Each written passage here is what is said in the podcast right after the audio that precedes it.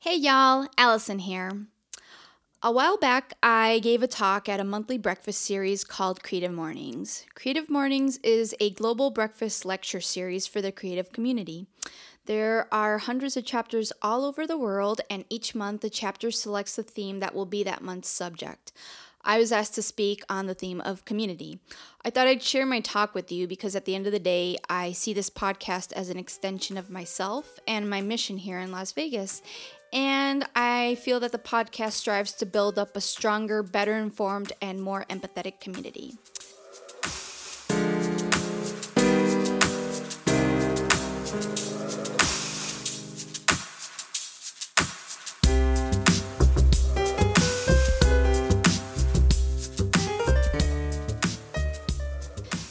By now, you guys know about me, um, but what you may not know is that I've been creating and fostering community in Las Vegas for a long time now. And what I've come to learn is that each one of my interests and passions deserves its own community. And sometimes you find yourself in a place where there is no community, and you're just gonna have to build your own. Find something that really inspires you, that nourishes and fulfills you, and build community from that. Here in Las Vegas, I've found safety and comfort in the arts and culture community, the nonprofit sector, social justice, Latinx, and nature loving communities. So, in order to understand how I got here, it's important to know a bit about my history. I was born and raised in the state of Chihuahua, Mexico, by an American mother, a Mexican father, along with my younger brother. Because of this, my family was a little bit different from everyone else's, and I think, like a lot of young people, I had friends but still didn't really feel like I totally fit in. At school, I was Mexican, but at home, my upbringing was very American. I'd watch US shows with my family, read the Babysitter's Club books, wear Laura Ashley clothes. So much about what I know about American culture I learned from the TV. And although I would take summer vacations in Michigan with my mother's family, all of my school experiences up to high school were in Mexico. So that made it hard to relate to my uh, American family. So, both of my parents went to Michigan State University, and it was expected of me to attend as well. And so, at 18 years old, I moved into Hubbard Hall at MSU. Having grown up abroad, I felt like a foreigner in the US. There's nothing that could have prepared me to navigate the social mores of the US. Things in this country were not entirely like they appeared on the TV. Not everyone got along, as it appears in the movies, and I found it hard to find a common ground with a lot of Americans. And I missed my family a lot. I missed Mexico. I missed my friends and my boyfriend.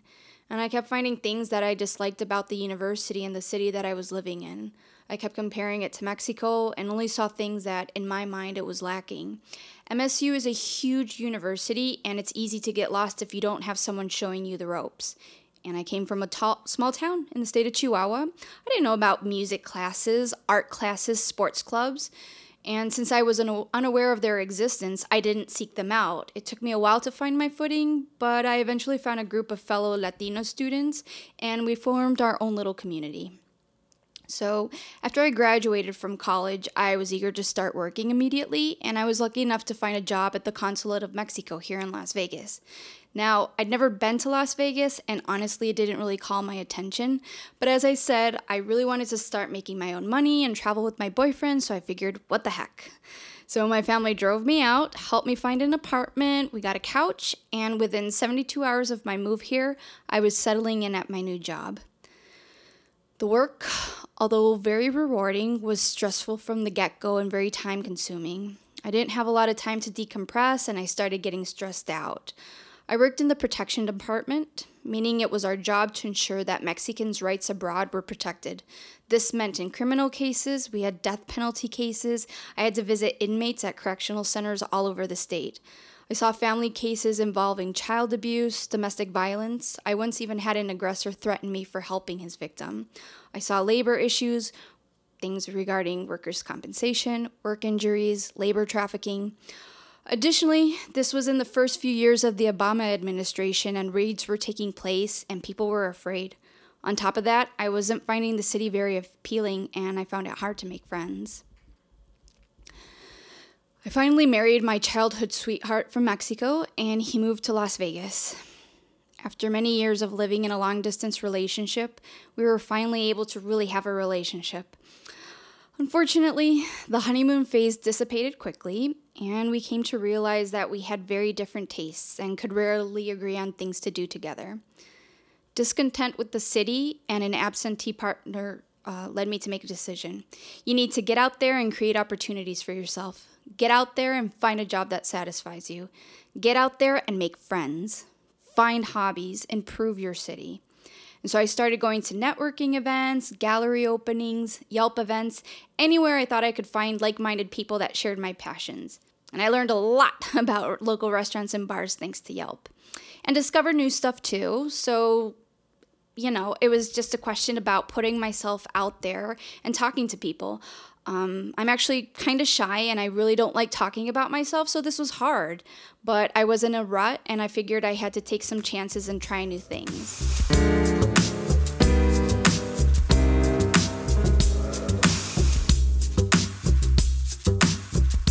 One of the best decisions I ever made was to submit an application for a downtown ambassador program created by the City of Las Vegas and United Way of Southern Nevada, the Downtown Dynamos. This program was created after Mayor Goodman visited a town in Colorado and noticed that in the downtown area there were people walking up to tourists and the public, offering them recommendations on what to see and do in the city.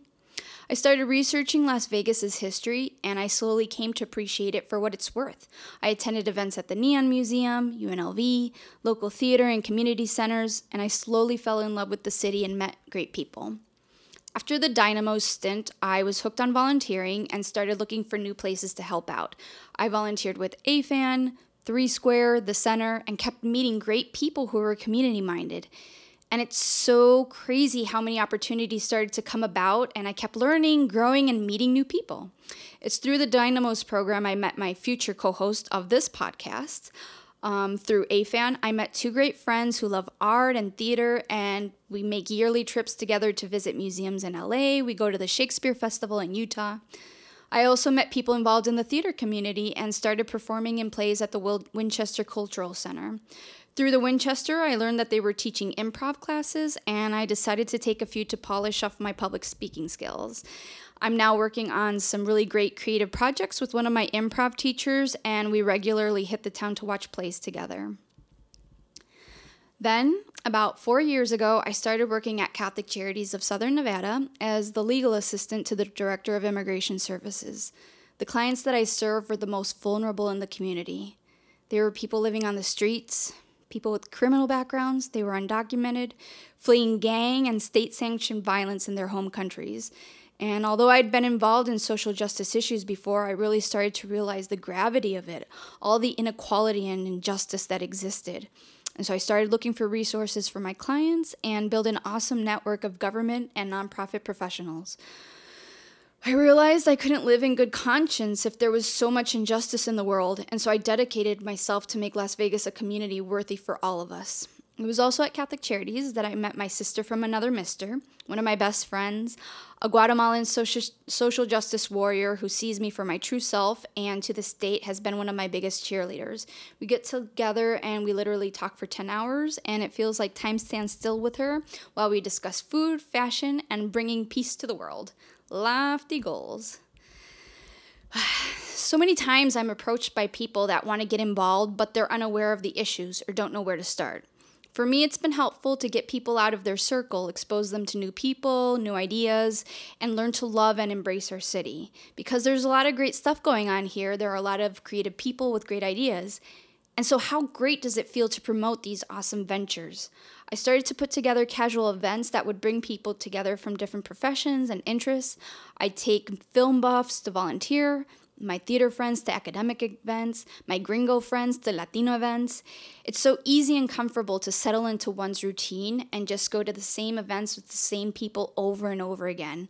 But I find it rewarding when someone takes a chance and tries a different type of food, sees a new art exhibit, or tries a new sport for the first time. Speaking of trying new things, so one of the most gratifying and fulfilling life changes I've made has been in terms of fitness and appreciating the outdoors. I'm the type of woman who thought walking in stilettos was cardio fitness. I hated exercising. I also didn't like the outdoors much, which is hard in a state like Nevada.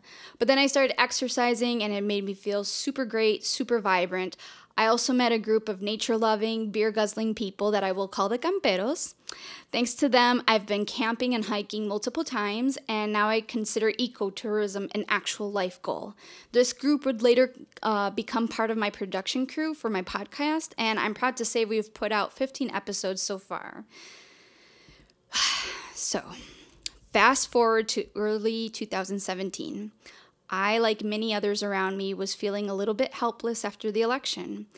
So, my friend told me about a nonprofit startup called Communitas America. They wanted to land, launch a social impact program called DWell. DWell was a co living space for young changemakers in Las Vegas, a social incubator, if you will. These changemakers would live and collaborate together to create a positive impact in the community. They were looking to create a cohort of community driven people from different socioeconomic backgrounds, different professions, and perspectives on life. The idea was that interacting with people outside of their circle, they might be able to come up with more creative solutions that our city faces. So, in college, I studied anthropology. Anthropology is the study of cultures. I find people of all cultures and traditions fascinating. I love to observe people and try to understand their interactions. This job was literally my jam. This was my opportunity to apply what I had learned in college and been applying in my daily life. I'd get paid to create and observe a community, guys. It's been a very fun process. I try to foster community by putting together social events, volunteer opportunities, and workshops to help us learn and grow together and give back to the community. We are now in the 15th month of our program, and our team has volunteered countless hours, met a great network of professionals, and collaborated on a bunch of awesome creative projects. Another important takeaway in my journey to creating community is understanding that in order for any relationship to truly th- uh, thrive, it needs to be a two way street. You need to encourage and support people if you want them to support you, and promoting awesome businesses and causes if they're dear to you.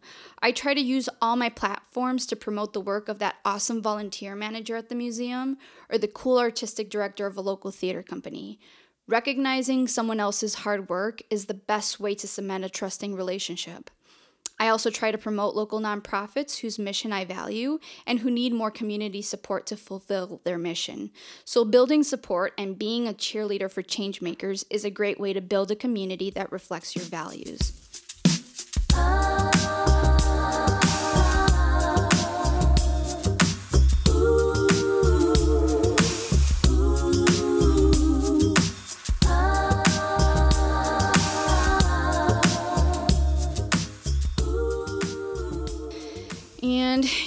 Group of Latinos I befriended in college? Well, they've been in my life now for 15 years. We all live in different parts of the world, but make an effort to stay in each other's lives. They were the first people I turned to when my marriage went to hell. They are the people I can confide in 100%. And we love and support each other. I get to travel to visit them all over the globe. Travel is super important to me, and our future involves many awesome collaborations that I would never have dreamed of my sophomore year of college. Another thing that I've learned is that it is important in a city as transient as Vegas, um, loyalty. Loyalty to those that lend you a hand, help you step up. I've been super fortunate that both at the Consulate of Mexico and at Catholic Charities. All of my bosses have been amazing people that were always super supportive of my endeavors and were constantly pushing me to take on more. And I'm eternally grateful to them for believing in me, and they know I'll always remember their encouragement and support. It's important to remember who helped you along the way.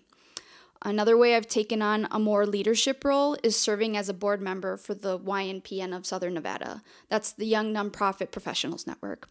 Our mission is to engage and support nonprofit professionals in our community through professional development, networking, and volunteer opportunities. I'm lucky enough to serve alongside other driven, passionate individuals who believe in empowering nonprofit folks that are doing good in the community. So, at this time, um, I am going to spell out the word community. Notice, well, I'll spell it out for you C O M M U N I T Y. Notice the I in community. Throughout my talk, I've discussed how I've reached out to others to forge nourishing relationships and give back to the community together.